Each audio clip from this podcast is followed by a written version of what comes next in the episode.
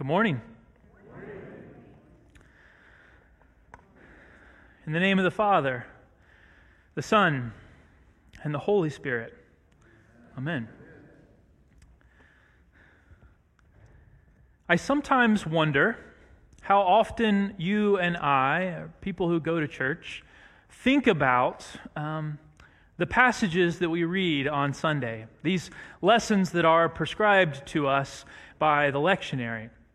I wonder how often we just simply come to church and we allow these passages to kind of wash over us without ever really taking into account why we are reading them and when we are reading them. Now, I grew up in a community of faith that did not use a lectionary, and so there was really no telling what the pastor would preach on any particular Sunday. But as I look back on my over 2 decades in this community, what I realize is that if I'm honest, maybe only 20% of the Bible was ever really read out loud or preached on in this community. And even more surprising was that the pastor would generally begin by saying something like, "This is what God has led me to preach on." And so not only did I think that this was the pastor's favorite portions of the Scripture, but this was also God's favorite. That there was somehow this 20% of Scripture that was more important, that should be elevated above the rest. And so I found myself gravitating towards these passages and building my theology around them, because these were the passages that I read at church and that were read to me at church, and they were preached upon. And so imagine my surprise when I came to the Episcopal Church and suddenly there was this book that was telling me what we would read and eventually what I would have to preach on. And yet, I love the lectionary. I love the safeguard that it puts up for us as a community. I love the reminder of it to help us to know that all of the stories in the Scripture are important. And we should read everything that is there. In the span of about 3 years, we get something like 85 to 90% of the Scriptures read aloud to us if we attend every single week of church. And there are certainly portions of, directions to certain places or lineages, things that the content is not necessarily this. It's just different. And you would probably leave here if we read it to you. In large swaths. But the thing that I'm trying to tell you is that these things are important. These stories are important. And the lectionary calls us to collective focus and reflection. And we also, along with the lectionary, follow a church calendar. And so we read these stories at specific times so that we will reflect on these same things together. We begin in Advent, and we make our way to Easter, and we follow the path of Jesus Christ in his early earthly ministry. And from year A to year B to year C, we look at different gospel accounts so that we can see all of these different testimonies of who Jesus was and what he did on the earth. And today is the 5th Sunday of Lent.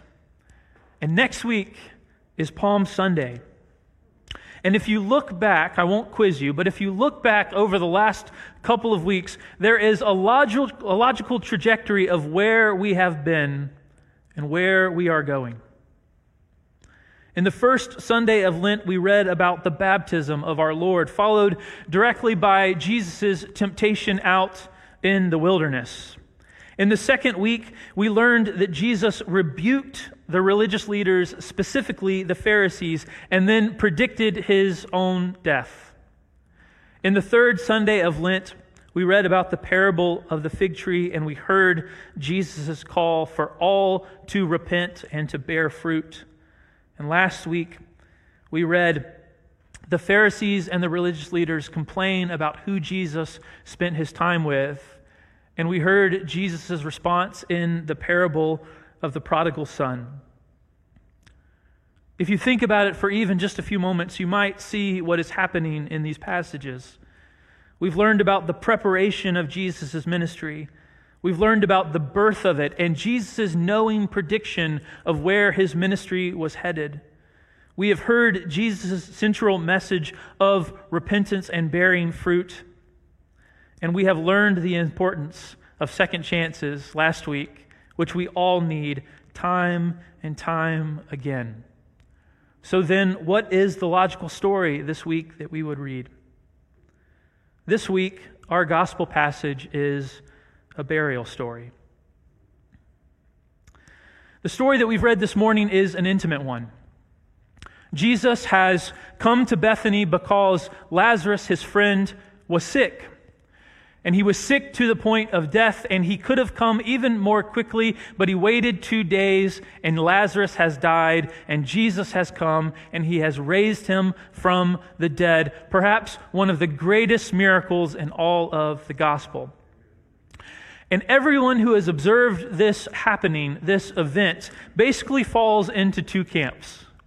There are those who saw Lazarus raised from the dead, and they have said, "We believe and we will follow Jesus." And the second camp are made afraid, and they have went to the religious leaders, and they have told them what Jesus has done. And the religious leaders have begun to plot Jesus' death. These are two extreme camps. I believe, I want this man dead. And so just before the passage that we've read this morning, what we learn is that Jesus' ministry has changed dramatically at this point because he is no longer able to walk about from town to town publicly because people are looking to kill him. And the first part of John, the first 12 chapters, spans nearly 3 years. The next 8 chapters will span about 6 days. In other words, this story is about to pick up steam very, very quickly. And so 6 days before the Passover, Jesus is back in Bethany, and he is in a home with some of his closest friends and his disciples. This is an intimate peek into the life of Jesus. This is not some formal moment. There is not really teaching that is happening here. Jesus is not there to perform miracles or do some sort of public ministry. He is just there with the people who he loves. And I love this story because it is a private moment. It is an intimate moment.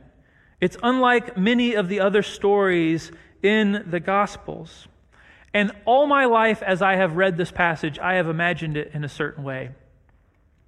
When I was a young boy, one of my favorite places in the world to go was my grandmother's house.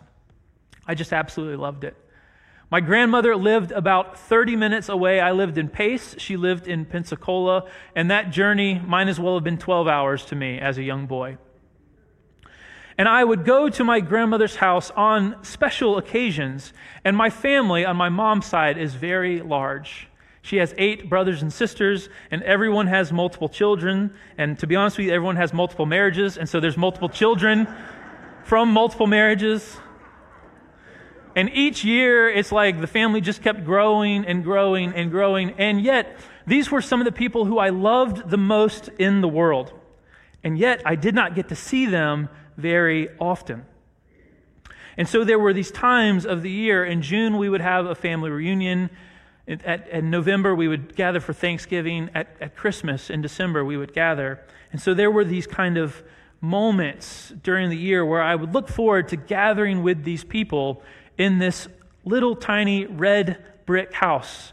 And she lived on a corner lot, and it was this big space of green with just this little red brick house in the middle.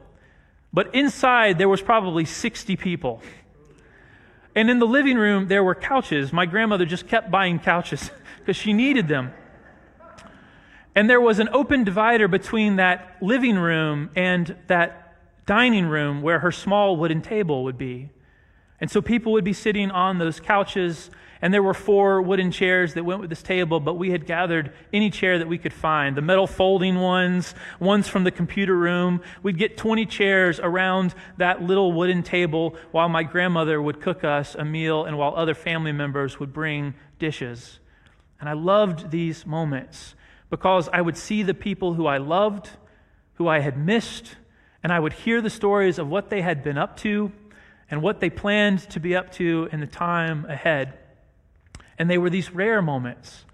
And so when I read this story in the gospel today, this is the place that I imagine Jesus sitting with his friends in my grandmother's kitchen, surrounded by lots of couches and computer chairs and folding chairs, and all of these people gathered together for this one beautiful moment where they will just simply be with each other. The moment is rather ordinary. Jesus is sitting there. The text tells us that Martha is serving.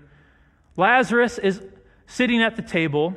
I don't know how they're talking about anything else besides that Jesus had just raised Lazarus from the dead. It seems like there's not another headline that would top that story. And we don't know from this specific account who of the disciples are there. It's a good chance that all of them. We know from this text specifically that Judas is there, but this story is told in all four of the Gospels with different details.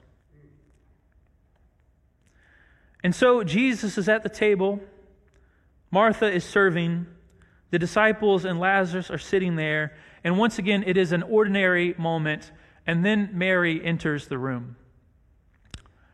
She's carrying an expensive bottle of perfume. And she kneels at Jesus' feet, and she begins to wash his feet, and now the moment is changing, it's different.